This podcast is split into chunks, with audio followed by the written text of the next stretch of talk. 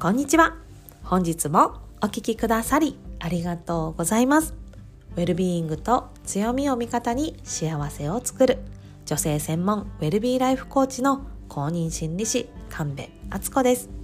私自身3児の母として日々育児にパートナーシップにそしてママ友関係に奮闘しております。こちらの番組はいつも自分を後回しにして誰かのために頑張るママ。そんなあなたにお届けしたくて月曜日から土曜日まで毎日お送りしております。幸せはスキルを合言葉に心理学の知識をベースにあなたがあなたを幸せにしていく。そしてマインドからあなた自身を楽にしていくメソッドをどうぞお受け取りください。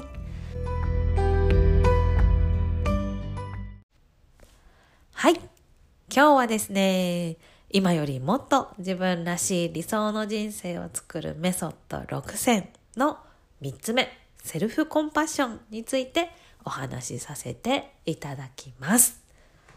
セルフコンパッションについては先月ですね、無料のオンラインワークショップも開催させていただきまして、そのセルフコンパッションがどんな風に私たちの人生をより良くしていくために必要なことなのか、っていうこととか、セルフコンパッションがどういうことなのかっていうのはもうそこでご説明させていただきました。でなのでですね、またここで同じこと話すのもなぁというふうに思いましたので、そのワークショップのですね、セルフコンパッションとはの部分と、そしてセルフコンパッションを高めるワークの部分だけをですね、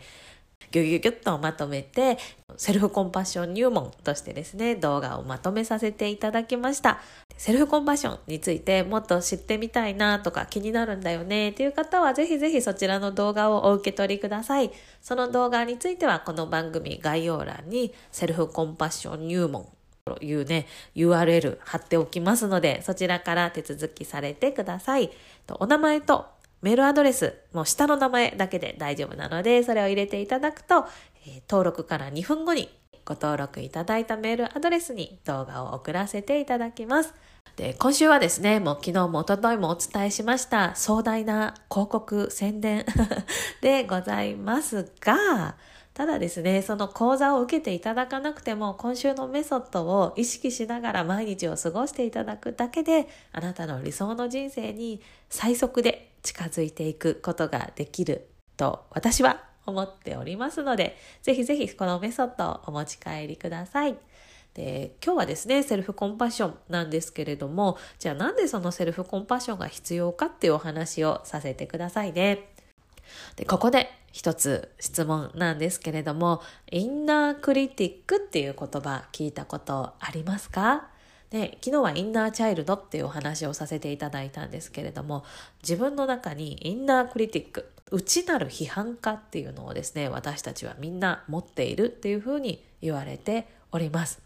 で私たちっていうのはみんなこの人生のねある時点というか、まあ、いろんな時にこのインナークリティック内なる批評家っていう人とね出会ってその人たちの声その人の声を聞きながらね自分の行動を押しとどめてみたりこう自分を傷つけてみたりしているんですけれどもその内なる批評家っていうのはすごくね否定的でそして恐怖に基づいた発言をどんどんどんどんねあなたに向かってね声をかけてくるんですよね。ですごい厳しい声でですねあなた自身の痛みだったり恥ね、恥ずかしかったというようなことを反復的にね思い出させたりとかさせてくるんですよね。でそのインナークリティックっていうのは常にそのあなたは十分ではないっていうことをずっとずっとささやき続ける内なる声なんです。どうでしょう？あなたはこのインナークリティックからの声にね傷つけられたり行動しようと思ってたことをこう押しとどめられたりしたことありませんか？もう私はですねもうずっとこのインナークリティックのね声をもうずっとと真面目に受け取りながらねもうその声に従ってそうだよね私なんて大したことないもんねとかああそうだよね私なんてそんなことしたってうまくいくわけないよねとか言ってね自分をすごく低く評価していたし自分を責めていたなっていうことをすごく感じております。でじゃあなんでこのインナークリティックがいるのかっていうとそれは実はあなた自身を守るためなんですよね。そうやって自分の内側からそういう批評的な声をかけることでこう、ね、リスクを避けたりとか周りの人から責められるような状況から自分を守ったりとかそういうふうにしているわけでそのインナークリティックっていうのももちろんあなたをただ傷つけようとしてそこにあるわけではないんですよね。ただですねこのインナークリティックっていうのを意識してあこれインナークリティックの声だわっていうことに気づいてその声に思いやりを持って接することができるようになるとどんどんどんどんねそのインナークリティックの声っていうのをこう上手に受け止められるようになってその声に翻弄されずに自分の人生を歩んでいける作っていける理想の人生に進んでいけるっていう風にねなっております。でその時に必要になるのがやっぱりセルフコンパッションなんですよね。その内なる批評家の声にも優しさ思いやりを向けてそして受け止めてその内なる批評家の声っていうのを優しく思いやりを持って受け止めてみる。それを繰り返していくことでこの内なる批評家に負けない自分負けないというかその子と心地よい関係で人生を作っていけるようになっていきます。そのねセルフコンパッションの入り口方法については動画にまとめさせていただいておりますので、ぜひそちらをお受け取りいただくとして、今日はこのインナークリティックの話をしたいと思います。でインナークリティックにはね7つの種類があるっていうふうに言われているんですねでもこの7つ全部持っている人もいるし7つのうち何個かだけがすごくいつもね発動しているっていう場合もあるのであなた自身の中にどのインナークリティックがいるかちょっとチェックしてもらえたらなと思います。で1つ目は完璧主義者タイプです。ね、もうこの内なる批評家、インナークリティックはもうね、信じられないほど高い、言ってしまえばね、不可能な 標準っていうか基準をね設定するんですね。なのでこの内なる批評家のテーマというのもね常に完璧であるかどうかなんですね。でこの完璧であるかどうかの評価はもう全てにおいてです。あなたのお仕事見た目そして人間関係も全てにおいて完璧であることを求めているんですね。で完璧じゃないとあなたには価値がないっていうようなことをねあの伝えてきたりとか。あなたが完璧じゃなかったらみんなから仲間外れにされて孤独な状態になるよ。こんな不完全な状態じゃダメだよ。みたいな声をねずっとずっとかけ続けてくるタイプの批評家です。どうでしょう？このタイプいますか？私めっちゃいました。もう本当にいました。ついこの間までいました。っていうかこの子は今でもよく顔を出します。なのでですね、なんかこの完璧主義なね、インナークリティックが出てくると、まあ、まずね、自分は完璧じゃないって言って自分を批判することになるし、そしてね、こんな完璧じゃない私が行動は起こせないと思ってね、足が止まってしまったりするんですよね。で、2つ目が内部コントローラーと呼ばれる統括者っていうものですね。でこれはですね、あなたが心地よいとか、これやりたい、あれやりたいって思うことを抑え込んでくる。そんな思ったままやることは恥ずかしいことだよっていうようなことをね、伝えてくるものなんですね。そう、生理的欲求ですね。人間が生きていく上で必要な行動っていうのをしっかりコントロールしてないといけないみたいな。それがコントロールできないのは恥ずかしいみたいな感じでですね。この内なる批評家っていうのはあなたの行動を常に抑制してで常にいい人として周りから見られるようにしようっていうふうにしてるんですね。これも私いましたね。なんか太ってたら恥ずかしいとかね。眠りたい時に眠るなんて甘えだとかね。そんな風に思っておりました。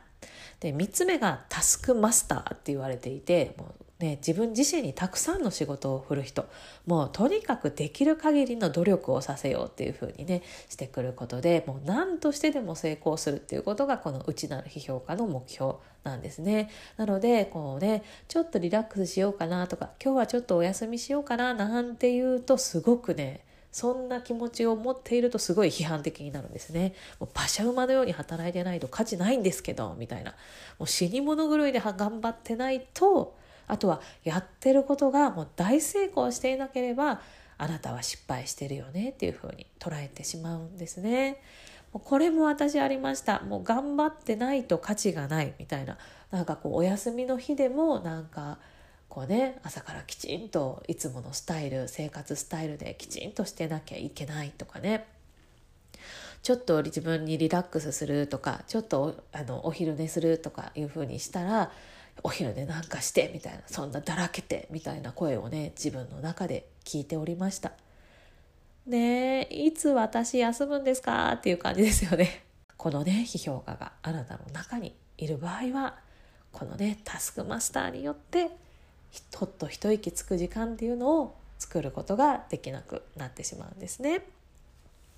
で4つ目がストッパーでございます。このストッパーはですねもうあなたがどんなに小さなリスクでもそれを犯すのを止めるそのリスクにね手をつけるというかリスクの方向へ足を踏み込むことをとにかくやめさせようっていうふうにしてます。で私たちがね成長する時っていうのはそのコンフォートゾーンからちょっと「えいや!」って出ないと成功あの成長できないわけです。なのでね今すごいねちょうどいい心地いい安全安心だっていう場所から少しリスクを取ってねもしかしたらちょっと傷つくことあるかもしれないけどとかちょっと失敗するかもしれないけどでもやってみようって言って足を踏み出さないと私たちって成長していけないしそして理想の状態にも近づいていけないんだけれどもそのね理想や成長を手に入れる時に必ず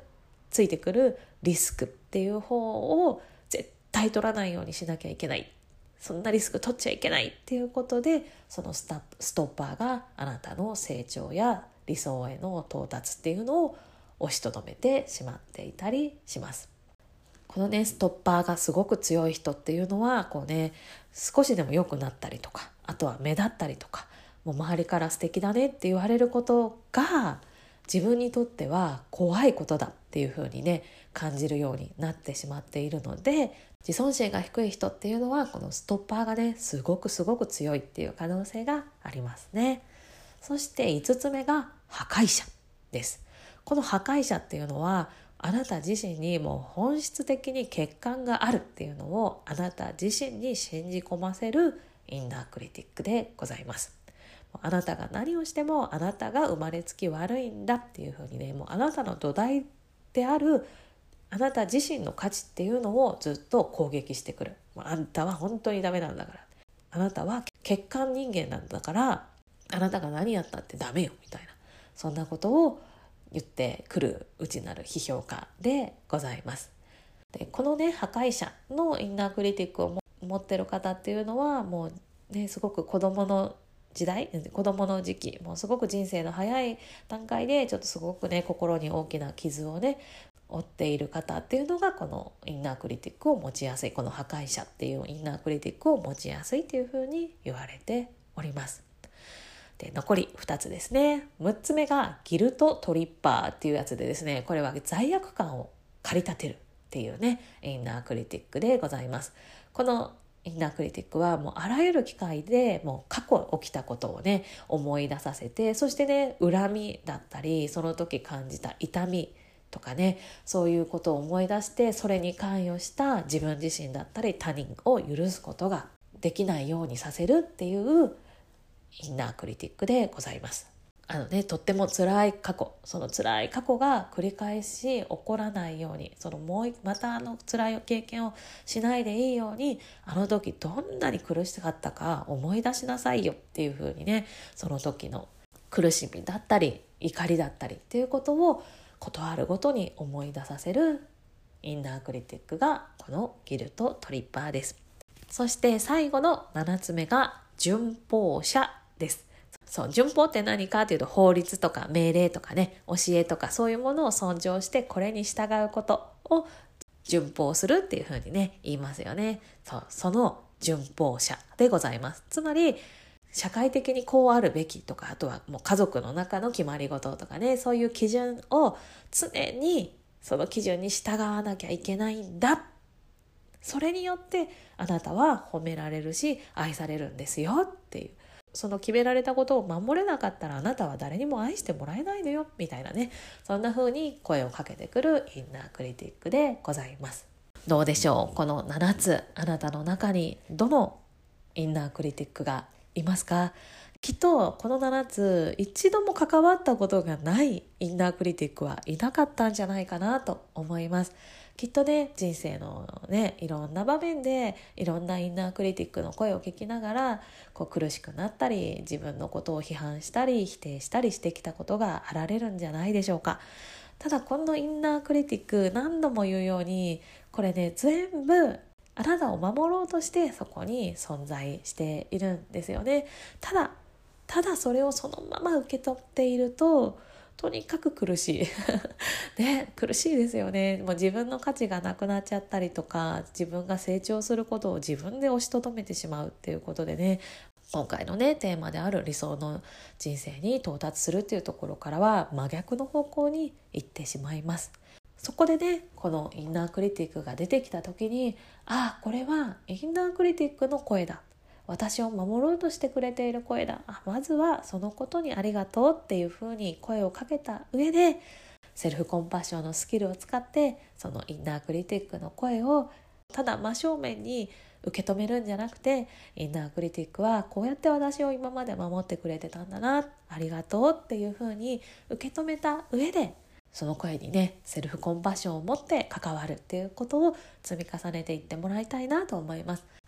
そうすることでね、このご自身の心をより深く理解できて、その過程でね、こう突発的に取ってしまう反応、そのインナークリティックからかけられた声によって今までこう突発的に取っていた行動っていうのをこうセルフコンパッションを持って捉え直して行動を選び直すっていうことをやっていくことでよりね心の平和っていうのを体験できるようになるし理想の人生っていうのにどんどんどんどん進んでいくことができるようになります。今回ご紹介している3ヶ月間の講座ではセルフコンパッションのスキルをとにかく高めていただくっていうことを大きな目的に設定しております。是非あなた自身の中にいるあなたを傷つけるインナークリティックと心地よく付き合っていくためにもぜひこのセルフコンパッションのスキル高めにいらしてください。ということでこの講座の詳細については番組概要欄に資料請求の URL 貼っておりますのでぜひそちらから詳細ご確認ください。あなたの人生が優しさに満ちたものになる。あなたがあなた自身に優しさを送れる毎日がこれから始まっていきます。ぜひそんな毎日一緒に作っていきましょう。ということで本日は今よりもっと自分らしい理想の人生を作るメソッド6選セルフコンパッションについてお話しさせていただきました。本日も最後までお聴きくださりありがとうございました。このポッドキャストがあなたの毎日の幸せを高めるお手伝いができているようであれば、フォローやレビューまたは評価の星マークをポチッと押して一人でも多くの女性にこの番組が届くようお力添えいただけたらとっても嬉しいですあなたが幸せになることは社会貢献あなたから幸せが始まります。あなたの力であなたにもそしてあなたの大切な人にも幸せな今日を広げていきましょう。ではではまた明日の放送でお耳にかかりましょう。ブルームオアシスの神戸初子でした。